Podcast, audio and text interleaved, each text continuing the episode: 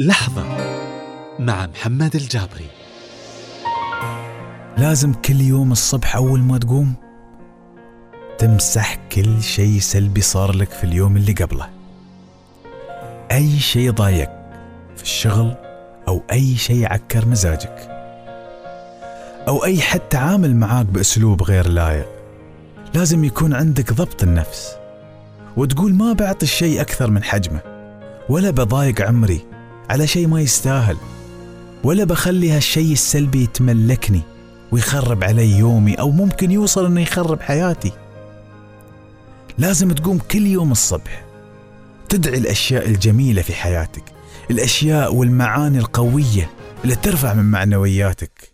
تقول أنا محترم أنا قوي أنا منضبط أنا موهوب أنا مزدهر.